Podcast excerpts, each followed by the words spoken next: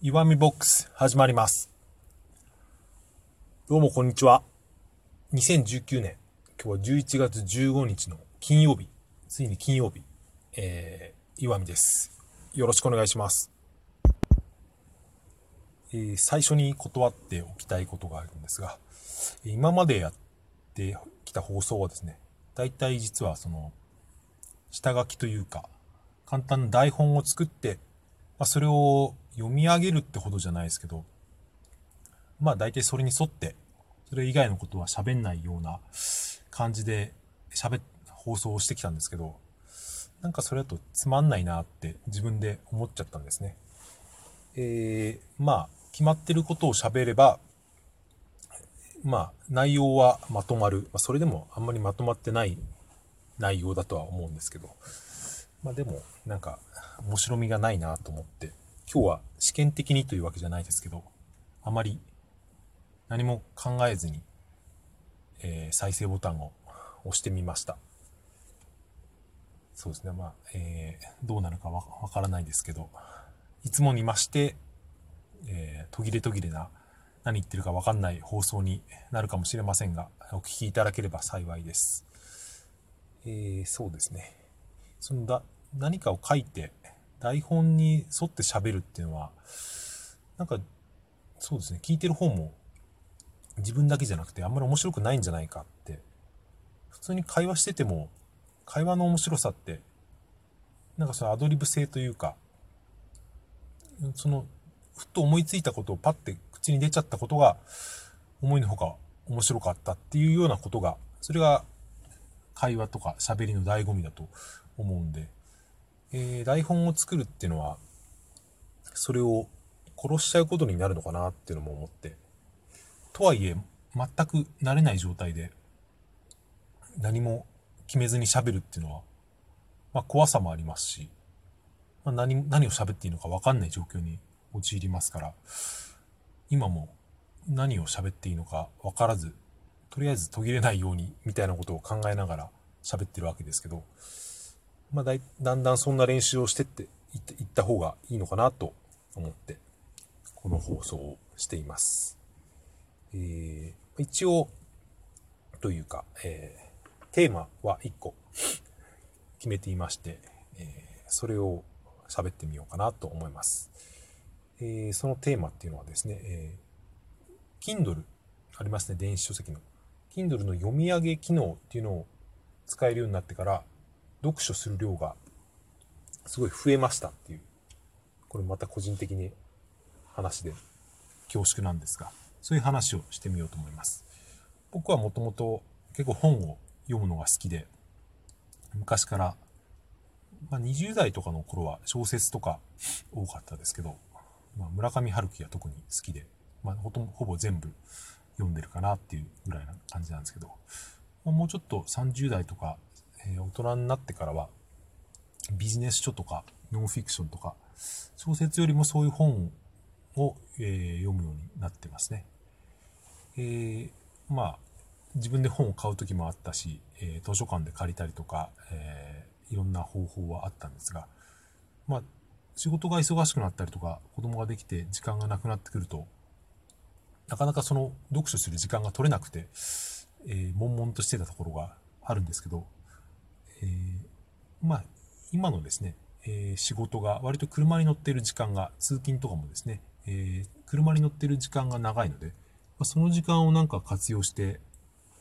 有益なインプットができないかなとずっと思ってたんですが、まあ、もともと最初の方はラジオしかないんですよね。まあ、ラジオも面白いものは面白いですけど、大体その CM とか、テレビ、ラジオショッピングとか、うん、まあ、くだらないと言ったらあれですけど、そういうのが多くて、うん、どうかなと思ってたんで、ま一時期は放送大学とか聞いてたんですけど、中にすごく面白いのがありますね。えー、でもまあ、それも自分の興味のないものだったら、あまり聞いても、うん、眠くなっちゃうような話も結構多かったんで、その次にたどり着いたのが、え、オーディオブックですね。オーディオブックは最初オーディブルっていうサービス、今は Amazon の傘下になってますけど、オーディブル使ってですね、えー、いろんな本を読んでました。これは結構良かったですね。当時は、えー、月額1500円で聞き放題だったんですね。今は聞き放題じゃなくて、そのコイン制っていうのに変わって、結構一冊の値段が高い感じになってますけど、まあ、それにしても、えー、まあ、あまり新しい本はなかったりとか、えー、ビジネス書とか特に昔の何年か前の本が多かったりして、ちょっと、えー、不満を感じてた部分はあるんですけど、その時にですね、えー、Kindle の本ですね、これが読み上げが使えるってことに気づいたというか、誰かがネットで書いてたんですね。それを使ってみようと思って、最初はスマホにですね、Kindle を、アプリを入れて、それを僕は Android の携帯を使ってるんですけど、そのトークバックっていう機能があってですね、このトークバックっていうのは、えー、もともとはその視覚障害、えー、目の見えない方が使うスマホを使えるための機能なんですが、その書いてある画面に出ている文字を全部読み上げてくれるっていう機能がありまして、これを使ってですね、Kindle を読み上げるってことができるんですね。そうすると、まあ、本の内容をずっと、まあ、読んでる声は機械音なんですけど、これも結構技術が進化して、あまり違和感がない、本当に人が喋ってるような声なんですけど、まあ、漢字の読みとかですね、結構間違いがあって、ちょっと面白かったのは、えー、何の本だったかわかんないですけど、天下不武っていう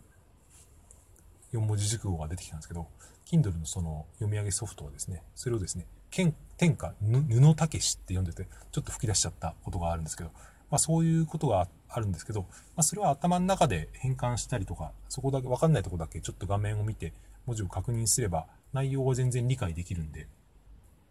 それを活用してました。で、今はさらにですね、えー、あの、Fire っていうですね、Amazon のタブタブレットがあるんですけど、Fire タブレット。それを購入して、それにはですね、えー、もともと Amazon のタブレットですから、Kindle と、えー、連携して、Kindle を勝手に読み上げてくれるっていう機能があるんですね。これが便利で使ってます。そのトークバックの方は、まあ、読み上げとしては同じなんですけど、それを起動するまでにですね、えー、結構設定があったりとか、そのトークバック機能にしてしまうと、えー、視覚障害の方が使うために、えー、タップですね、その画面のタップが2回しなきゃいけないとか、ダブルタップでとか、割とややこしいめんどくささがあったんですけど、Fire タブレットの場合はそれがなしで、本当にボタン一発で読み上げてくれるっていう感じですね。もうこれを使い始めてから本当に読書量が増えてですね、普通の例えば2、300ページあるビジネス書が、えー、まあ2倍速とか倍速は選べるんですけど、2倍速で聞けば本当に、まあ、ものによりますけど、3時間4時間とか、えー、で読めちゃったり。まあなんでその通勤の時間とか車の時間で1日か2日で本が1冊読めるっていうような感じになって読もうと思えばもっと読めると思うんですけどまあそれは疲れちゃうんで、まあ、仕事もありますから、えーまあ、大体そのぐらいのペースで読んでました全然関係ないですけどこのラジオトークのアプリ、これまあ、録音中に一時停止とかできるんですけど、一時停止、画面ポンと押すとこで、音がガサガサって、やっぱりタッチの音がするんですよね。これ皆さんどうしてるのかなと思って、マイクとかヘッドホンとか、マイク、別の端子を使えば音がしなくなるのかな。僕の場合は、スマホスマホに顔を近づけて直で喋ってるんで、その物音とかですね、スマホを持った時の音とかガサガサガサってすごい音がするんで、それはとっても聞き苦しいなと思って考えてる最中なんですけど、えー、今度マイクかなんか買って試してみようかなと思ってます。えー、そうですね。そんな話でした。今日は本当に何も Kindle の読み上げ機能のことを喋るってことしか決めずに話し出してみたんですけど、思ったよりは話せた感じですかね。なんとなく、ま、この内容は一回ブログにも書いたことがあったんで、まあ、頭の中がある程度まとまっていたっていうのも大きいかもしれませんが、えー、まあ割と喋れるもんだなと。まあ皆さん聞いてる方がどう思われるか分かりませんが、まあ、ちゃんと台本できっちり喋った方が分かりやすいっていう方もいるかもしれませんが、えー、まあいろんなやり方を試してですね、続けていけるように、自分が上達していけるように、えー、続けていきたいと思いますんで、これからもよろしくお願いします。えー、それではご清聴ありがとうございました。岩見ボックスでした。